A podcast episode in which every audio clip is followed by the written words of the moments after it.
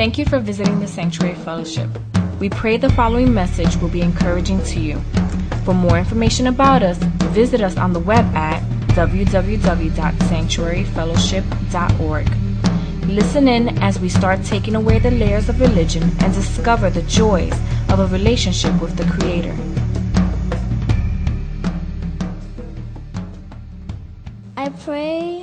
For this service. Also, I want people to obey the word of God. I want to open your hand and take me to heaven. Keep the devil away from me. Keep us a thousand feet away from him. When you ask for God, He is right there next to you. God, is, know Jesus. God, I know Jesus is Your Son. I know that Jesus died on the cross and He will rose again. Bless Diana with a big house and a car. In the name of Jesus, Amen. Amen. And now I have a special honor. Many, many times, Pastor George comes to preach, and no one has ever presented him. So today, I want to tell you a little bit about a special person I know, and his name is Pastor George. I have had the honor and the privilege of calling our pastor brother, of calling him friend, and I call those things brother not lightly because it was him who's been with me through my darkest, hardest times, my loneliest times, my ugliest times, of some of which I've shared. But I am just so proud to even call him at a new level now, to call him pastor. Because he truly is a pastor and has a shepherd's heart and I, I, don't think it's very easy for Pastor George to say no. And so I just want you to help me and welcome me in joining and asking our pastor to come this morning. I love you, Pastor. Amen. Amen. Amen. Yeah. Amen. Thank you. Thank you. All right. Bruiser. Bruiser. Amen. Listen, I, I, I, usually, first of all, let's give it up for the kids one more time. Amen. I, I usually, during prayer and stuff, I go to my office, I get the mic, I get my stuff, I kind of get myself geared up and, and, and, and, and get myself in the, in the mode, I guess, you know. But, but this morning it was like, I felt like and like I was like an MMA fighter and I was about to just take on like my biggest opponent. You know, I was going to go into an ultimate fighting challenge ring cage match or something with bottles and barbed wire or something. And I just felt and I kept pacing back and forth in the office kind of getting wired up. I don't normally do that. I don't try to pump myself up. I'm usually real cool and relaxed about it. But I was kind of getting geared up like I'm coming in for a fight. And I and then I started to calm down. I said, "Okay, relax. What, what, what's the big deal?" But then I realized that it's, it's probably the topic that I chose that I'm going to battle this morning. And, and so I, I realize it is a battle. And so I might step on some toes today. But you know what? I'm not here to make friends. I'm not here to, to, to have a lot of fans. I'm not here to make people like me. My role here is to bring the word of God. Amen? So, so if I offend anybody, if I hurt anybody today, if I push some buttons today, take it up with my boss. Amen? All right, all right. Here's a quote this morning. I like to start with a quote. Presidential campaign and everything coming up, I figure I'll go way back and go to Abraham Lincoln. He says, Nearly all men can stand adversity, but if you want to test a man's character, give him power. If you want to test a man's character, give him power. Amen? All right, all right. Well, in case you haven't seen or in case you, you were brain dead this morning, obviously this is Children's Ministry Day. And, and if you notice, there were children at the front as ushers, and there were children as greeters, and there were children in the worship team, and there were children praying, and there were children taking offering and, and, and, and everything. There were children in every um, part of the ministry. And I want to tell you, I've already told the, the ministry leaders and everybody, make that a regular thing. Put these kids in the rotation as ushers and greeters and worship team. Put them in. You know why? Because they're excited about what they're doing. And, and some of us have forgotten that excitement of what it was to be in ministry. And some of us come is like, oh, I got to be a greeter this morning. That means I got to be there on time. That means I got to be there before everybody else. That means I got to make sure, sorry, everything's ready. And, and it becomes this drudgery. Oh, God, okay, here I am with the pamphlets. Good morning. But, but you give a kid something to do and they get excited about it. They're like, wow, I get to do something. I get to do a big people job. I get to be, have meaning. I get to have purpose. Amen? So I said, put them in the rotation. They were here before anybody else anyway.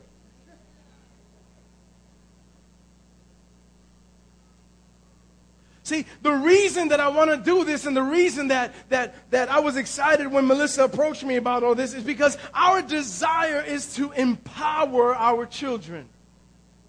Okay? We want to empower our kids. We want to give them a sense of purpose. See, to empower simply means this to give someone the authority or the power to do something. Some of, let me not even go there to enable someone to do something. It means to make someone stronger and more confident in controlling their lives. So that's what we want to do to our kids, isn't it?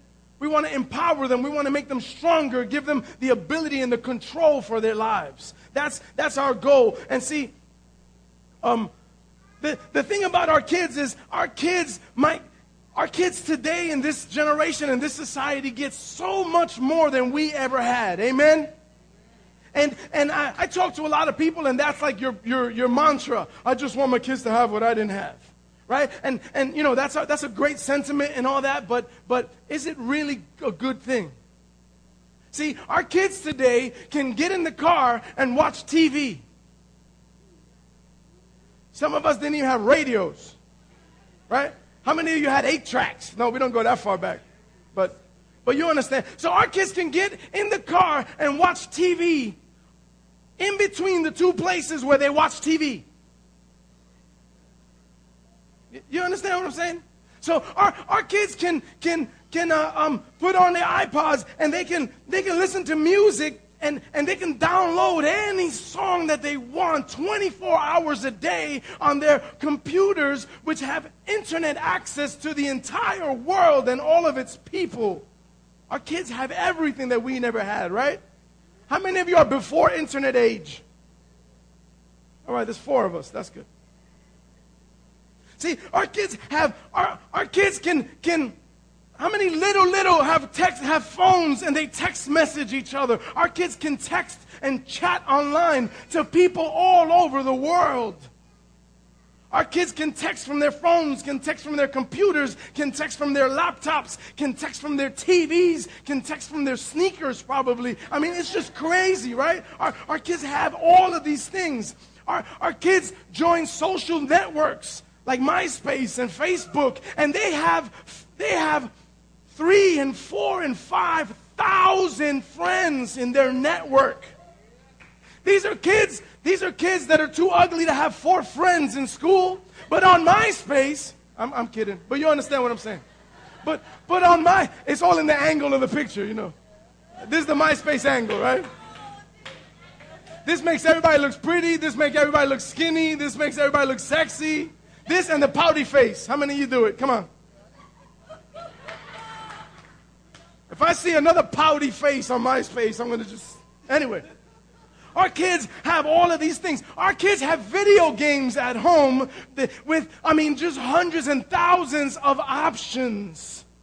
Listen, my first video game was a tank game. And it had controllers like this. And it was one game. Were, and it was bleeps and dots on the screen. And I used to love it, boy. It was called Tank Assault or Tank Attack or something. And you'd plug it in, and I didn't have brothers and sisters, so it was me and my mom. And, you know, moms can't know how to play. So my mom would always like, which is me? And I'm like, yours the one that's blown up. Bam, bam. You know, and, and that was my video game. But no, kids today, they have video games that are, that are more real to life than anything, right?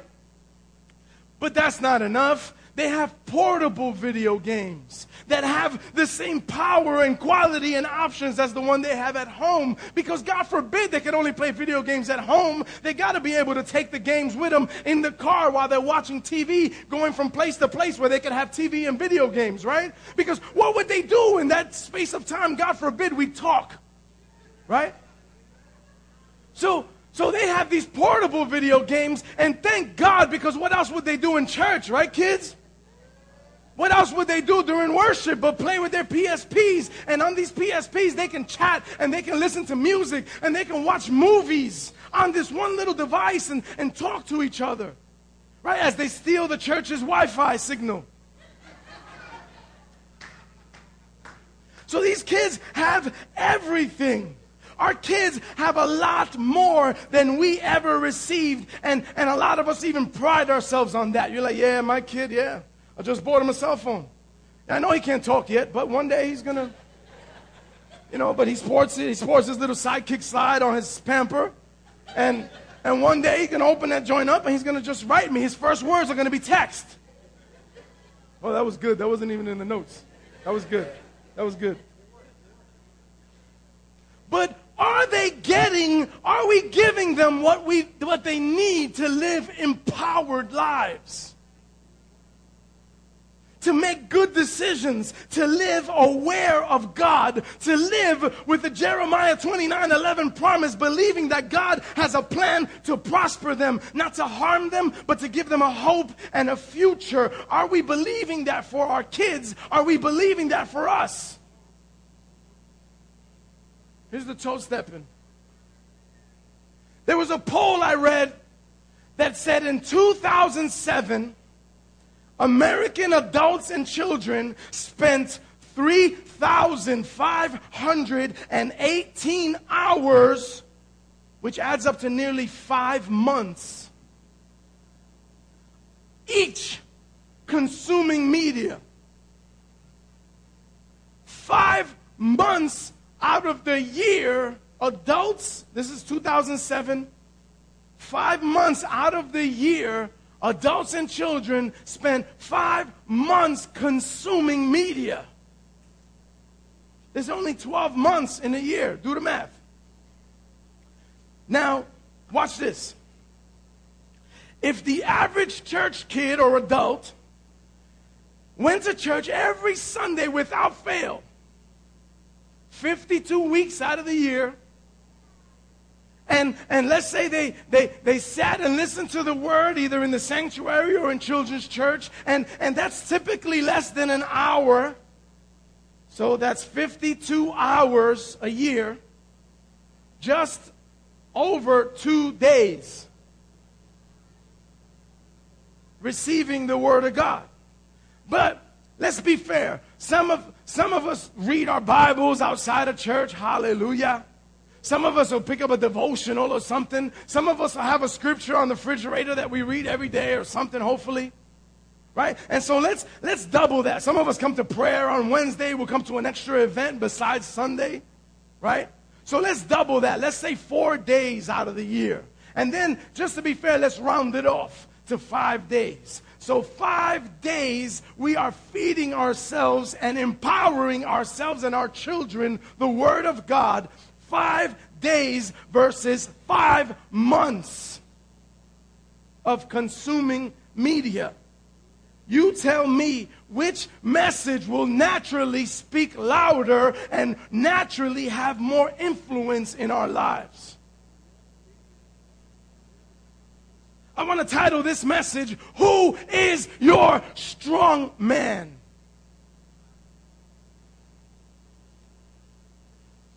And, and what I want you to get from this today, what I want you to reflect on and determine today is simply this Who is the strong man in your life? Who are you listening to? Who are you submitting to? Who's got your ear? Who's got your heart? Who's got your mind?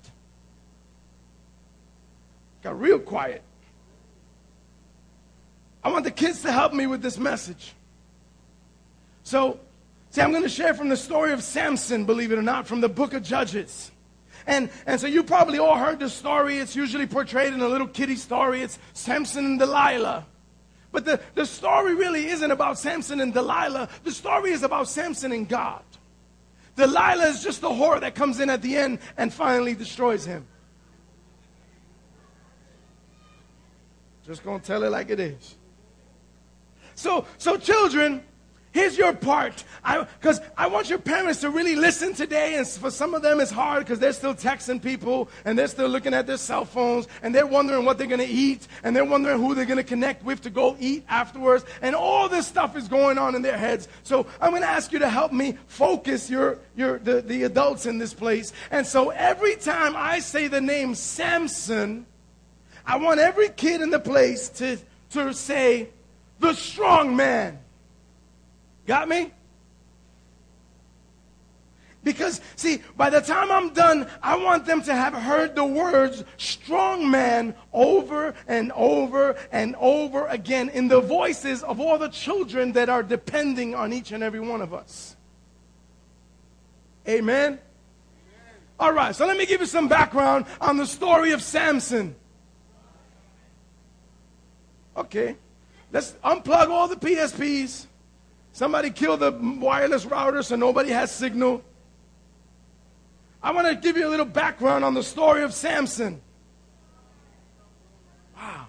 All right, it starts in Judges. Thank you, that was cool. It starts in Judges 13. And, and here God's people are at it all over again. They're living like they don't know God. They're living like God hasn't done nothing in their lives. They're living like, like they have no experience with God. Uh, bottom line, they're living again in rebellion again. And, and so God, you know, when, when, whenever Whenever, whenever um, this is just a pattern in the Word of God. Whenever God's people start living like there is no God, like God isn't their strong man, like God isn't the one in charge, God usually gives them over to someone that is. Okay? So that, that's the, the bottom line of, of Samson. Basically, he, he get, hallelujah, he puts them in captivity under the Philistines. And so now God's people are in captivity under another strong man. Side note, and it's a very important thing. See, every time God's people thought they can break free from living under God, from doing things God's way, God gives us another strong man. Listen, all the single ladies in here that says, all I want is a strong man. You already have one. Is he the right one? I'm not making any friends this morning. All right, so God tells this barren lady through an angelic visitation, this angel appears to her. She's barren. She never had kids. She's old already. He tells her that an angel of the Lord appears to her and says, Listen, right now you're pregnant, and the son that you're going to have, I want him to be a Nazarite from birth. Now, a Nazarite was a person that was consecrated to God. Nazarite means set apart. So people, this is not how it usually happens. People used to make a Nazarite vow. Right? Good men and women of God used to say, you know what? I wanna, I'm going to take the Nazarite vow. People like Jonathan and, and Merck would say one day, Pastor, I want to take a Nazarite vow. And, and what that would mean that is for a period of time, they would have to follow three simple rules. Number one, abstain from strong drink no alcohol, no grapes, raisins, nothing that was even used in making the alcohol. That's how serious that vow is. Jonathan just dropped out. He said, forget it. So, number one, you, you, you had to abstain from strong drink. Number two, you could not be in contact with any dead body. A dead body would, would bring defilement to you. You could have no contact with a dead body. If somebody were near you and they were dying, you need to not stop and pray. You need to say, Peace out. Because if that person dies in your presence, you blew it. Okay? So the Nazarite vow no alcohol, no dead bodies, and the last part of the vow no razor, no haircuts. You would have, you let your hair grow long. Your pastor's a Nazarite. No. You let your hair grow long as an outward symbol of your dedication to God. Because remember, in, in, that, in that time, men with long hair, that was a sign of weakness. That was against God. But as a, as a Nazarite, it's an outward sign saying, I'm, I am weak, but I'm strong in the Lord. because I've committed my life. I need God. I am that weak that I need God. I need God's strength to see me through. And so a Nazarite, it, that's an outward vow, right? But it's not like this with with uh, with Samson because Samson didn't make a choice. He he tells he tells the lady, Your son's going to be born a Nazarite, and he's going to be a Nazarite for life. Nazarites only did this for 30 days, 40 days, 100 days tops. And then after they, they, they, they followed through with it, then they would come to the high priest, they'd shave their heads, and they'd burn the hair and give us a, a sacrificial offering. And in that, then they would receive this like super duty blessing that God would bless them. Amen. They'd be blessed from then on. But if at any point in those 30 to 100 days, if they would come in contact with a dead body, cut their hair, or have a drink, they'd have to start all over again. Key to remember. They'd have to shave their heads and start all over again. This looks like there's a lot of Nazarite people in here starting all over again. That was a bold joke, I'm sorry.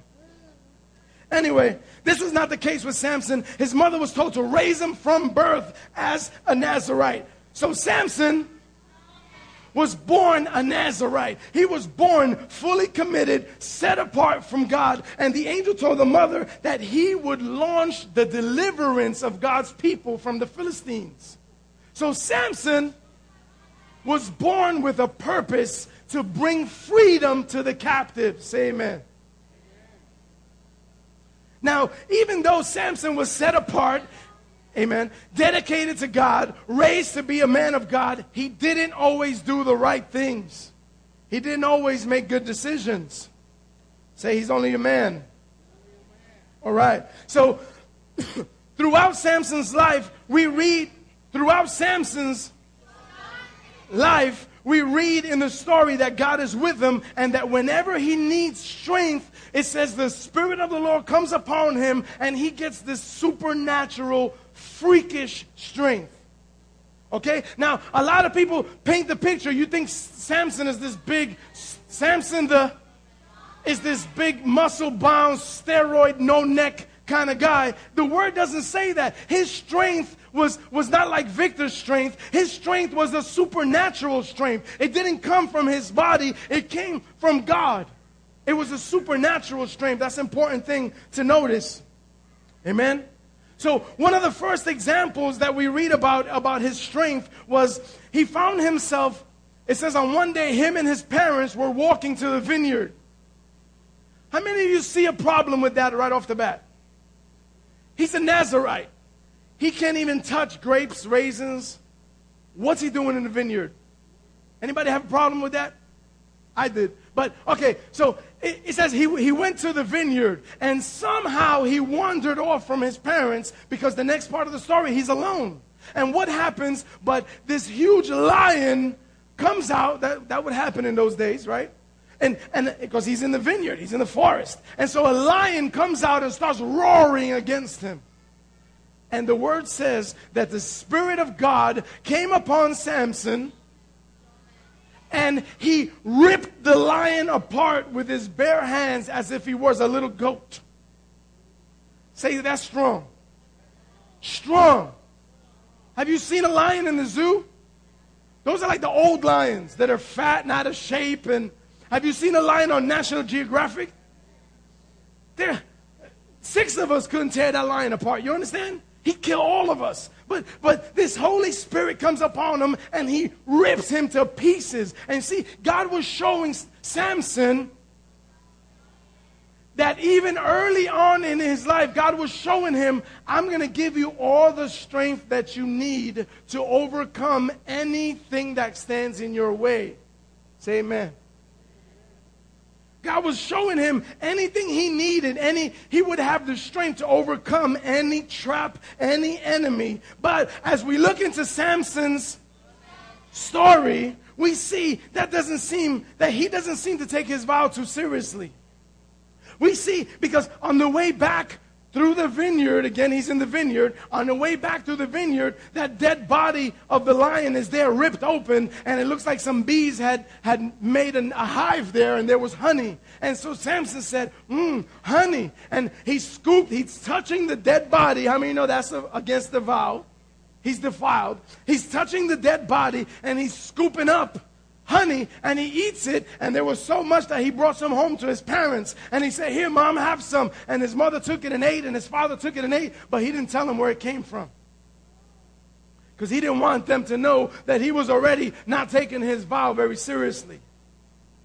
And so in the next thing, so that's one violation. In the next thing, it says, Samson then sees this woman. Samson then, Samson sees this woman and he says, She looks good to me. You want to translate that? He sees this woman and he says, Daddy, mommy, get me that woman to marry because she looks good to me didn't know nothing about her. All he knew was that she's a Philistine because he went outside to get her. And now, Samson, all the scriptures that Samson had up until this time as a devout man of God, as a, coming from a devout family, he knew the scriptures. And the scripture says that, that God's children had enough business marrying children outside of the faith. Because what, what would they have in common? I still believe that today. What would you have in common? Should, should I marry a, a, a, follower of this one or of that God? How would we have union together, right? Yeah, we could have some fun together, but when it gets hard, when it gets rough, how are we going to try? What are we going to pray together? What are we going to agree together? You understand? There's no union between light and darkness. So he knew this already, but it says God was in there and God was going to use this for, for God's glory because God has his heart so set against the Philistines. He wanted them so bad to, to use Samson to just break these guys. So he said he uses this. And so Samson gets married, or he's about to get married. Samson is about to get married. And so what does he do? He throws a bachelor party, which is customary of the Philistines. But listen, guys, this is a seven day party. Seven day. How many you can hang at a seven day party? Get out of here. Seven days. This was customarily a drinking party. So for seven days, people are getting trashed and wasted, and God knows what else is going on at these parties. These are an ungodly people. They don't live in fear of God. You understand? Their gods have multiple breasts. So you can imagine, you know, what goes on at these parties. Anybody with me? Okay. So anybody has a, have a problem with that that here is this Nazarite, a man that can't touch any strong drink, and he's throwing a drinking party for seven days. Now, the word doesn't tell us that he drank, it doesn't tell us that he didn't, but it doesn't tell us that he did. But how many of you know that for a Nazarite, a seven day drinking party is a dangerous place to be? Side note some of our worst struggles come to us simply because we put ourselves in the wrong place and we surround ourselves with the wrong people. Say amen if you've experienced that. I'd like to take that a step further, even with the kids, as we were talking about. Why would we put a computer? I'm sorry, but why would we put a computer in the room of a, of a preteen or teen knowing that they are a walking, raging hormone? Why would we put a computer with internet access in the room where we can't see, knowing that if we were to Google math teacher, within three or four pages, you'd have naked teen midgets kissing math teachers. You, you, you understand what I'm saying? It's a dangerous world, isn't it? It's a dangerous place. Why would we want this dangerous place in our home?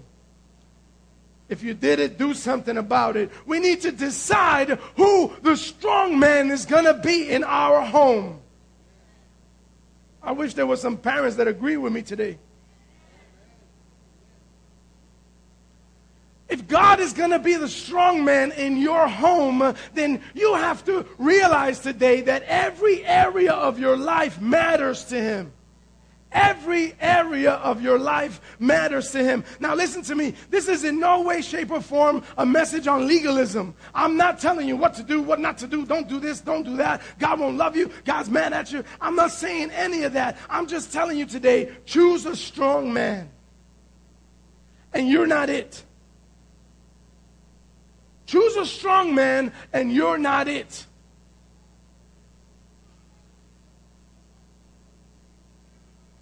I'm telling you today that there really is only one strong man.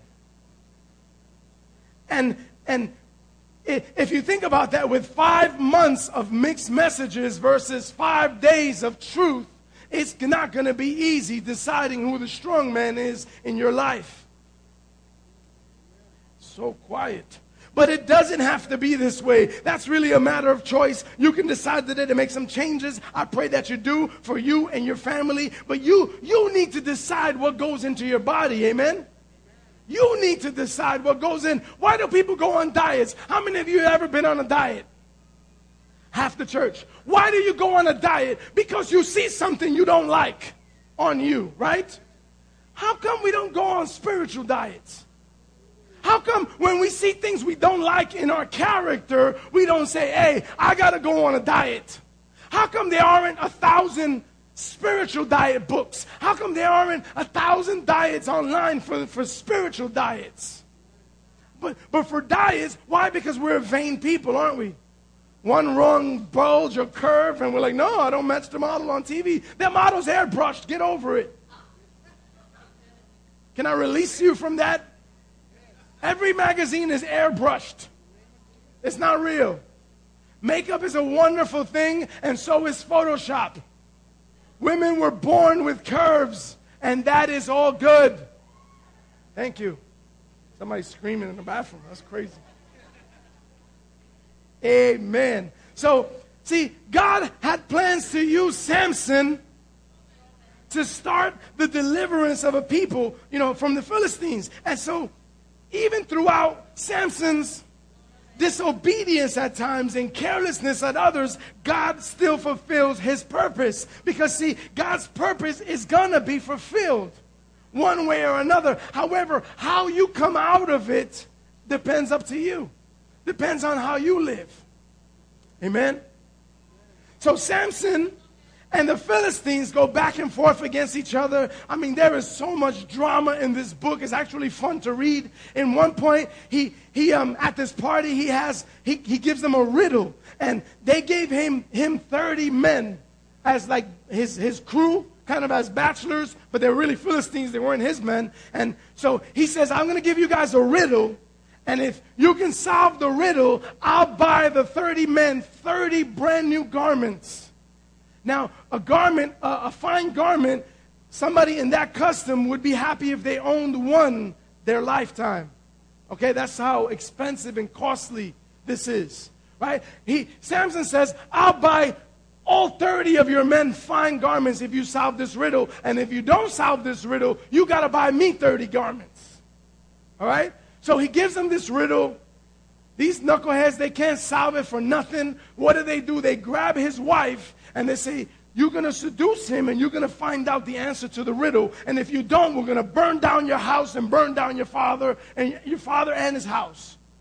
So this Philistine woman, either because she was scared or either because those are her people, she comes to Samson and she nags him and nags him and nags him. How many of you know the nagging and nagging? It says she nags him to death until he gives in and he tells her the answer to the riddle.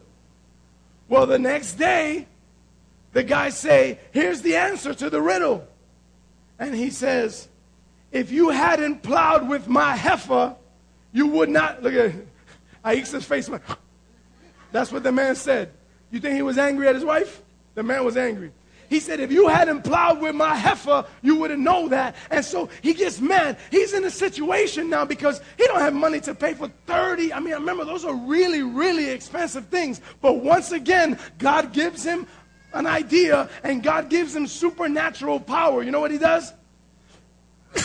Check this out.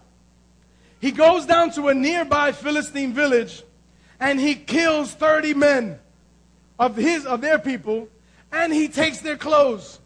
Is, is he the man or what? He killed, he said, I owe you 30 suits. Hold up. He goes, he kills 30 of their cousins, takes their, isn't it a wonderful children's story? He, he takes their, their clothes, he takes those 30 linen garments and he gives it to them to pay back for, for the debt that he had. See, God provided for him. God provided for his need. God empowered him. This is some violent stuff, isn't it? This is a violent story. Everywhere he turns around, people are dying.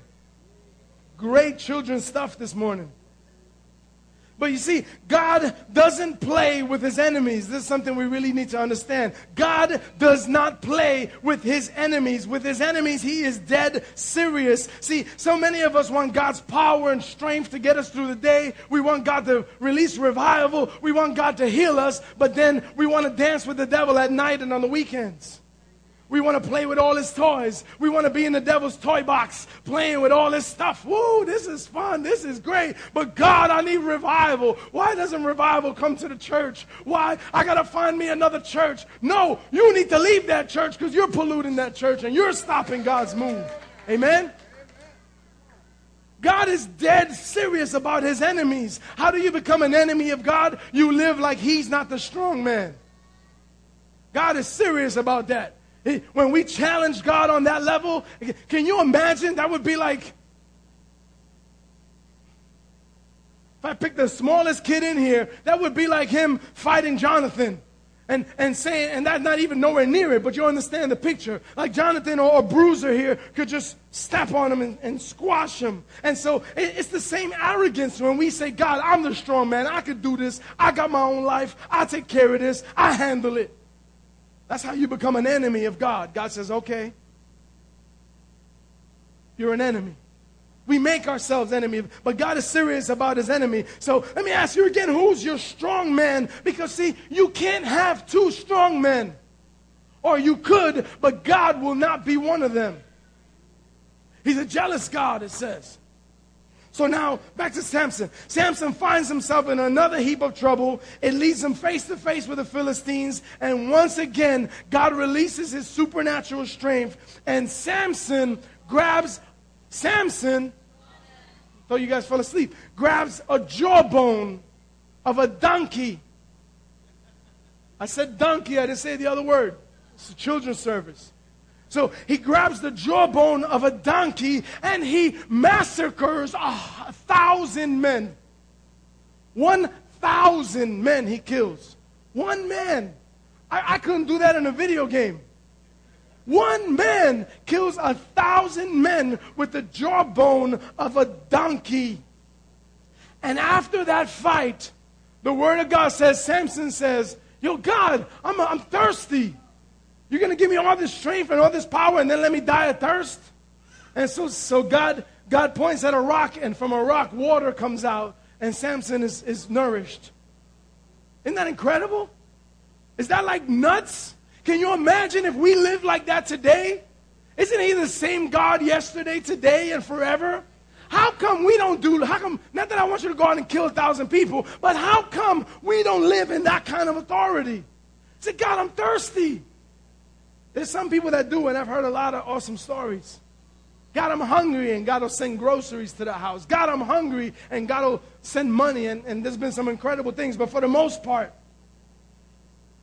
we don't walk in that. So God releases this supernatural strength, and now it says, after all of this, Samson judged and defended Israel for the next 20 years. Samson became a judge. And so he judged and lived, and there was peace, and there was God. You know, Samson finally understood that God had provided for him, that God will meet your every need. And so for 20 years, there was peace in Israel. The Philistines kept their ground because obviously, you know, if a man could kick my butt, you know, a thousand of, of us with a jawbone, I'm not going to just go messing with the Israelites anymore. So there was peace for 20 years. Unfortunately, the story doesn't end there. It seems Samson learned that God, you know, can and does provide for all his needs, and so there's peace and everything for 20 years. But after 20 years, Samson gets an itch. Samson gets an itch. And so he starts rolling with this Philistine fantasy in his mind again. Samson had a real weakness for Philistine women, or for women in general. So Samson gets an itch after 20 years. He, he fantasizes for this Philistine, and it says Samson goes into Gaza, and there he sees a prostitute. Aixa, you believe that? This is a judge. Somebody that God, the Holy Spirit, falls on and he sees power. Somebody that says, God, I'm thirsty, and God brings water out of a rock. But now he gets an itch and he goes all the way to Gaza to find a prostitute. Is that sad? Men, let's not go there. So it, it, he, he goes and he finds, a, so 20 years of victory, and in one night he falls. Men, how many understand that our weaknesses don't change? God gives us power to overcome them, but if our strength is not in Him, we will still fall. Can anybody say amen? Can a strong guy in here say amen? See, once you think you got your weakness licked, once you think you got it covered, you, you're an alcoholic and you've been sober for three years, four years, ten years, and you say, man, I don't got a problem with that. And you start hanging out with people from work that drink, and, and all of a sudden you're hanging out and you say, well, I could go to a bar, that's no big deal. i have been sober for four years, for 10 years. But, but that weakness is still there, and it matters who you surround yourself with. Children, please listen. Who bad company corrupts good character. Who you surround yourself with determines who you will become. And trust me, it could be 10, 20, 30 years sober. If you start hanging out in bars with people that drink, you will fall. Okay? So he falls. And it says that, the, that somebody saw him going into the prostitute house into the brothel. And it says the word got all around, and the Philistines came all around the city, and they were waiting and hiding to destroy him. They were going to grab him in the morning. But it says at midnight, God delivered it. Now, God delivers him in a whorehouse. Do you, do you see like the mercy and grace of God? I think like, why? Let him die. He chose his strong man. Let him die. But thank God, God doesn't think that way. Amen. We could be in our worst mess and God could still send a deliverer. In our worst mess, God could still empower us to walk away. And so, what does He do? The whole city is locked down. In those times, they locked down the city with, guard, with gates and bars. God empowers him. He goes to the city gates and he rips the city gates out of the floor with the bars and posts and everything, he lifts them out of the floor, and it says he walks back to Hebron. 38 miles. So that's a strong dude. 38 miles he's walking with the gates to the whole city. Obviously, nobody messed with him, right? So God delivered him again. See, in the middle of your worst mess, God can empower you to break free from the enemy, and God can empower you to break the chains and the gates and the bars and anything that's holding you. Say amen. But then, right after this, the next verse says, he met Delilah and he fell in love with Delilah, another Philistine woman. Why? Say, say Samson is a chump. So it says he fell in love with this woman in the valley of Sorek named Delilah. And after this, after all of this, then God again had delivered him miraculously. After all of this, he falls for this pagan woman. Her name in Hebrew means weak. Delilah means weak. Isn't it something that Samson, the strong man, gets taken out by Delilah, the weak woman? I just thought that was cool. So he gets taken out. You know the story. The Philistines come together. They give Delilah a lot of money. They told her, man, I mean, fat amount of money. They just gave her like loads of money. They said, if you find out the source of this man's strength, because he's killing us everywhere we turn, but if you find out the source of his strength, we'll give you all of this money. You guys know the story. Delilah goes in, and, and every night Delilah tells me, you love me, don't you? And he said, of course I love you, baby. And, well, if you love me, why don't you tell me your strength? Oh, come on, baby. You don't need to know that. No, if you really love me and you really trust me, guys, when women start that nonsense, get, get to stepping. If you really love me, you'll do something. When a woman or a man is asking you to do something against the will of God, against what you know is right, step. Amen? Okay, but you know how the story goes. He says, Oh, I love you. Of course I love you. She goes, Well, tell me the source of your strength. And so he gives her like some story. He said, Well, if you tie this with this, then I'll wake up and I won't have any strength. Do you know the next morning she does it?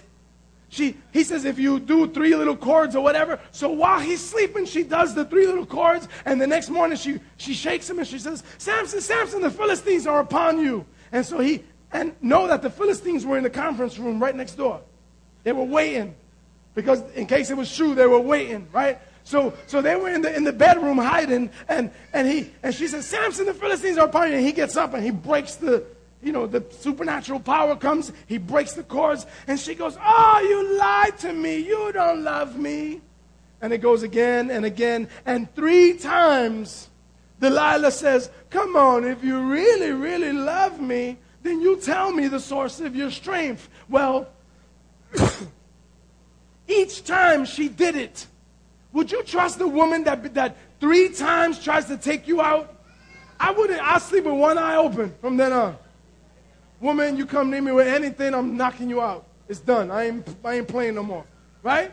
By the second time, maybe you would have might, might have caught me once in a, in a moment, you know, in a weak moment or whatever. You asked me at the right time. Okay, yeah. But, but two and three times. So now it's the fourth time. And, and Samson, she finally seduces him to death, literally. And at that point, he gives up the last of the conditions of his Nazarite vow, he succumbed completely to the girl and his covenant relationship with the Lord was severed. He tells her, If you shave, the, the source of my strength is the vow that I have with God. And the, the outward sign of that vow is my long hair. He had seven braids. I mean, you know, Samson had cornrows. That's crazy, right? I never thought of that. But it says he has seven braids. And so he says, If you shave my head, all my strength will be gone. My vow will be broken. You know how it happens, of course. The next morning, no, you know what he does? She does to him that night, which is so vicious. She lulls him to sleep on her lap. Is that an ugly picture? Evil. That means she's playing with his hair and he falls asleep on her lap. She's probably telling him beautiful things. Oh, you're such a strong man. Oh, you're such a powerful man. Oh, I love you so much. Oh, you're so beautiful. Oh, you're the only man for me. Oh, you're the best man in the world. Oh, I love this. And I, until he's just so happy, he falls asleep stupid and dumb and happy, right? And it says that he then, she then motions for everybody that was in the living room to come in. They shave his head, they tie him up, and she mocks him. Does that make any man in here angry? She mocks him. She, she rocks him to sleep on her lap. She, they shave his head, they bind him, and then she mocks him. And then she calls, Samson, the Philistines are upon you. And he wakes up from his sleep. This is so sad. Listen. He wakes up from his sleep and he says, he thinks to himself, I'll get out as before and I'll shake myself free. But he didn't know the Lord had left him. It says they grabbed him, they gouged out his eyes. This is a wonderful children's story.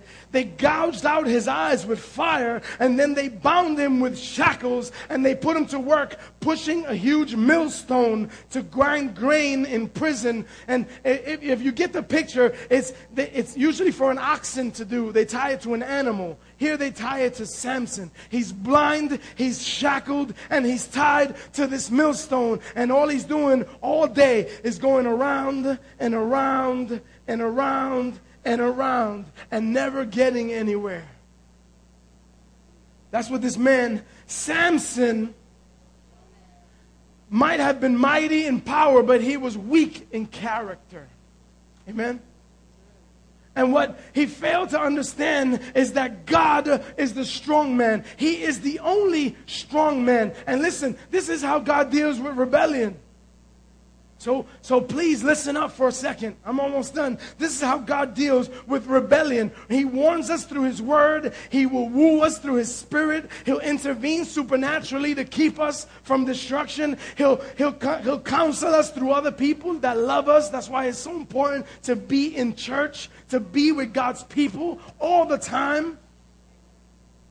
And, and, through, through our parents, through members of the body of Christ, he, He'll counsel us. But if we insist on going our own way, He'll take His hands off and He'll let us go.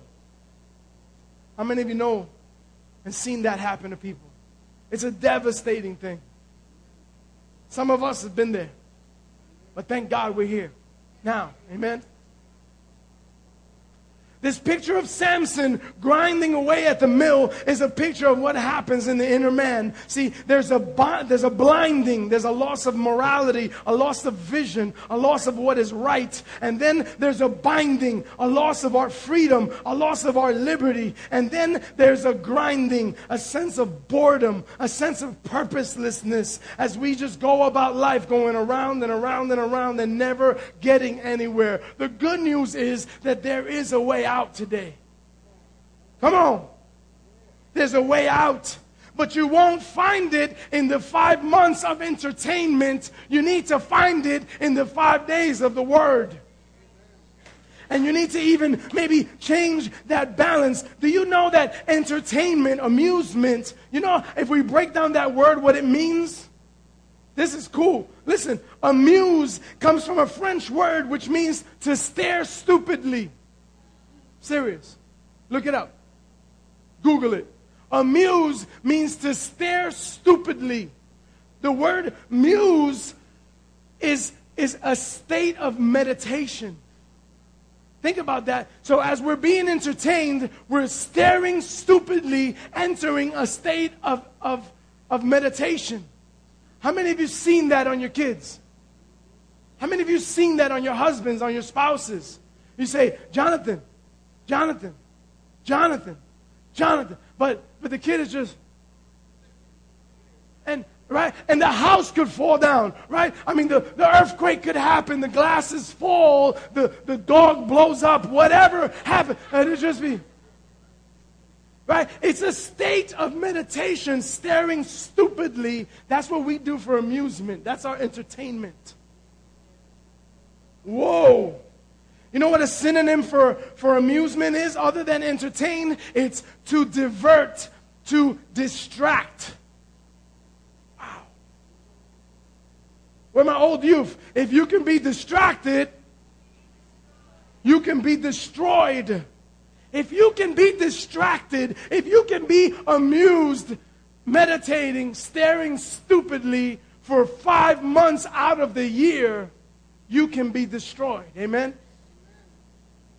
I mean, you guys don't stare like that at me because I'm not that amusing, because I'm not that entertaining. And I won't apologize for that because I don't want you to be blind about it. I don't want you to follow. You should never follow a pastor, a leader, a man of God, nobody. You should test what he says. You should see if it rings true with your spirit. You should see if it rings true with the word of God. If, if you just lose it and you just stare stupidly in amazement, you will do all the stupid things that we hear about on TV, right?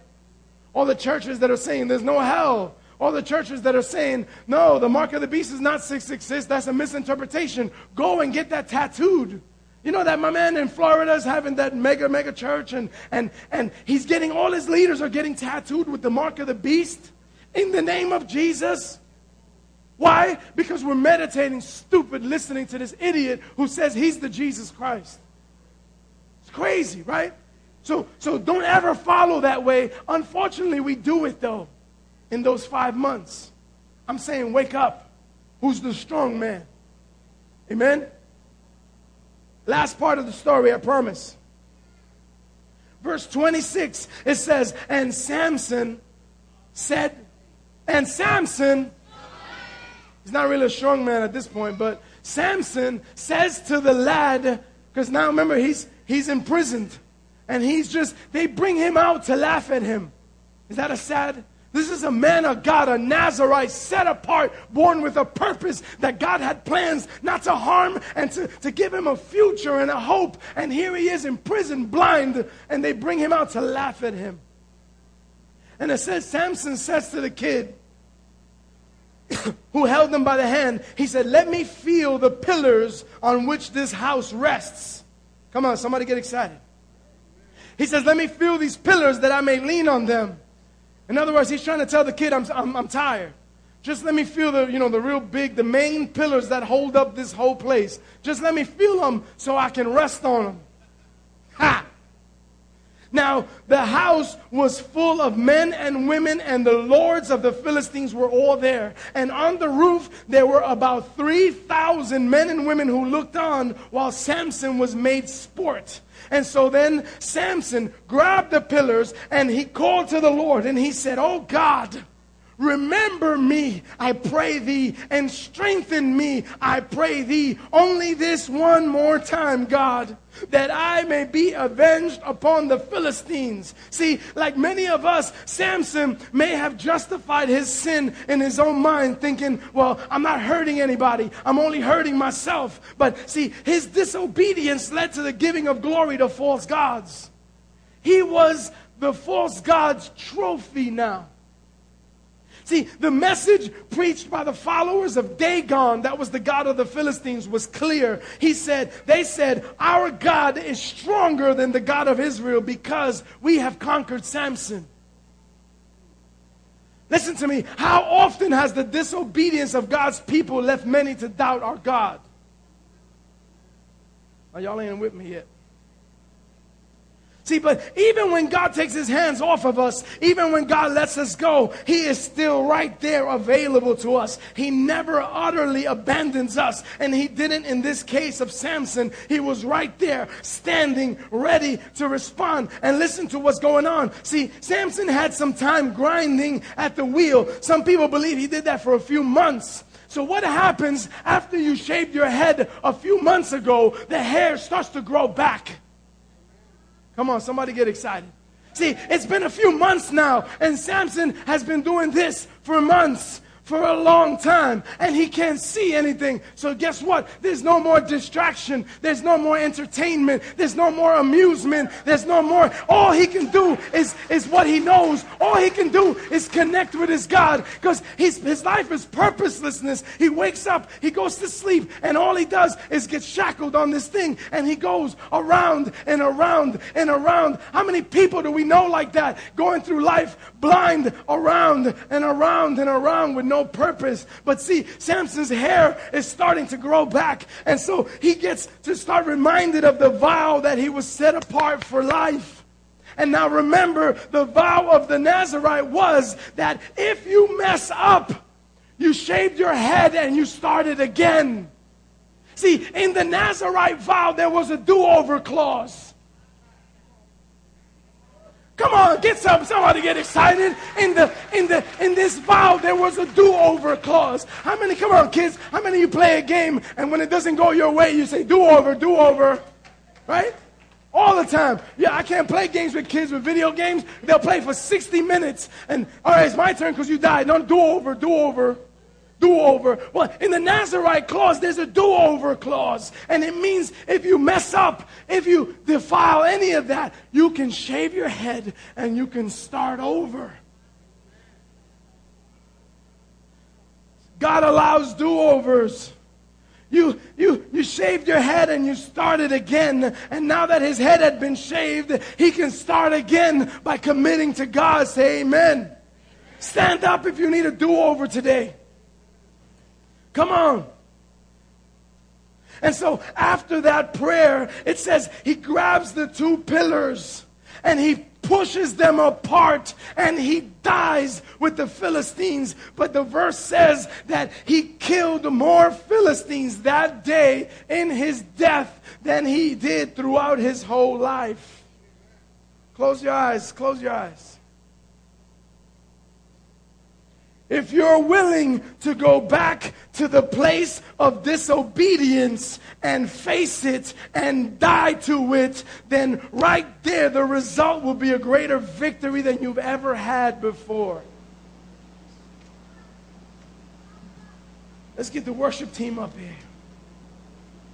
If you need a do over, just stand today. Come on. Who cares who sees you? Who cares who knows? Who cares?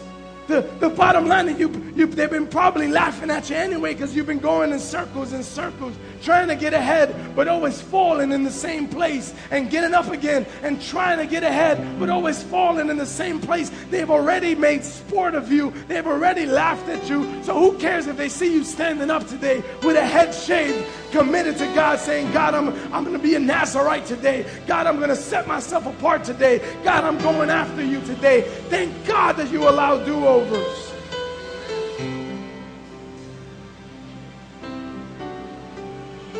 Who's your strong man? I love Joshua. In 24, he says, and, and this is what I'll say to you today. If you decide that it's a bad thing to worship God, then choose a God whom you'd rather serve and do it today. Choose one of the gods of your ancestors. That means choose one of the santos that your grandma has. Choose one of the, the espíritus and negros that your, your cousin and your, and your aunts worship. And, and choose one of those plastic gods that they have and light candles too. Choose any one of those gods if you want to today. But Joshua says, As for me and my family, we're going to worship God. I want to challenge you today to come. Come right up to the altar. Come right up to the front. Come right up to the place of God and stand between the two pillars of your own disobedience. Come on. I'm standing here already, so I don't have to come up. I'm not judging you. I'm not talking bad about you. I'm here.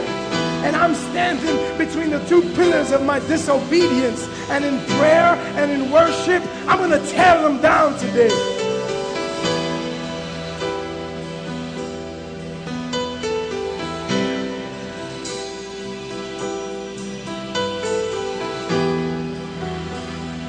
Is your strong man today, come stand behind these people that are here.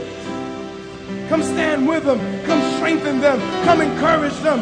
Come hug them and stand with them and, and, and let them know they're empowered. Let them know that there's, that there's faith. Let them know that strength.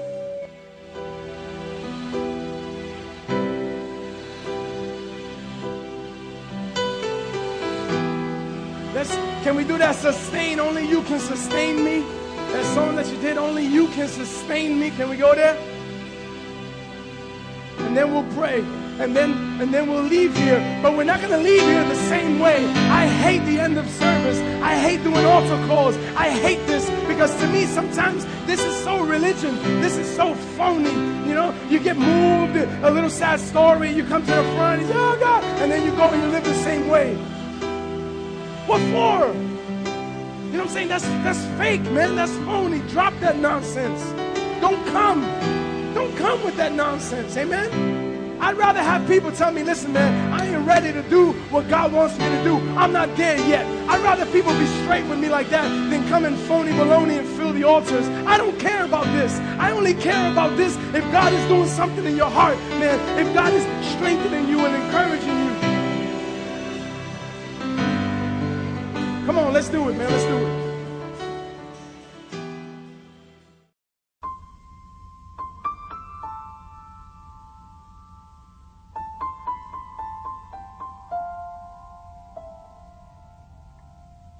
Thank you for supporting the Sanctuary Fellowship. We are a new and growing church with a passion and a heart towards enjoying God, serving people, and building healthy families. We pray that you will continue to fellowship and grow with us as we follow hard after God. Don't forget to visit us on the web at www.sanctuaryfellowship.org. God bless.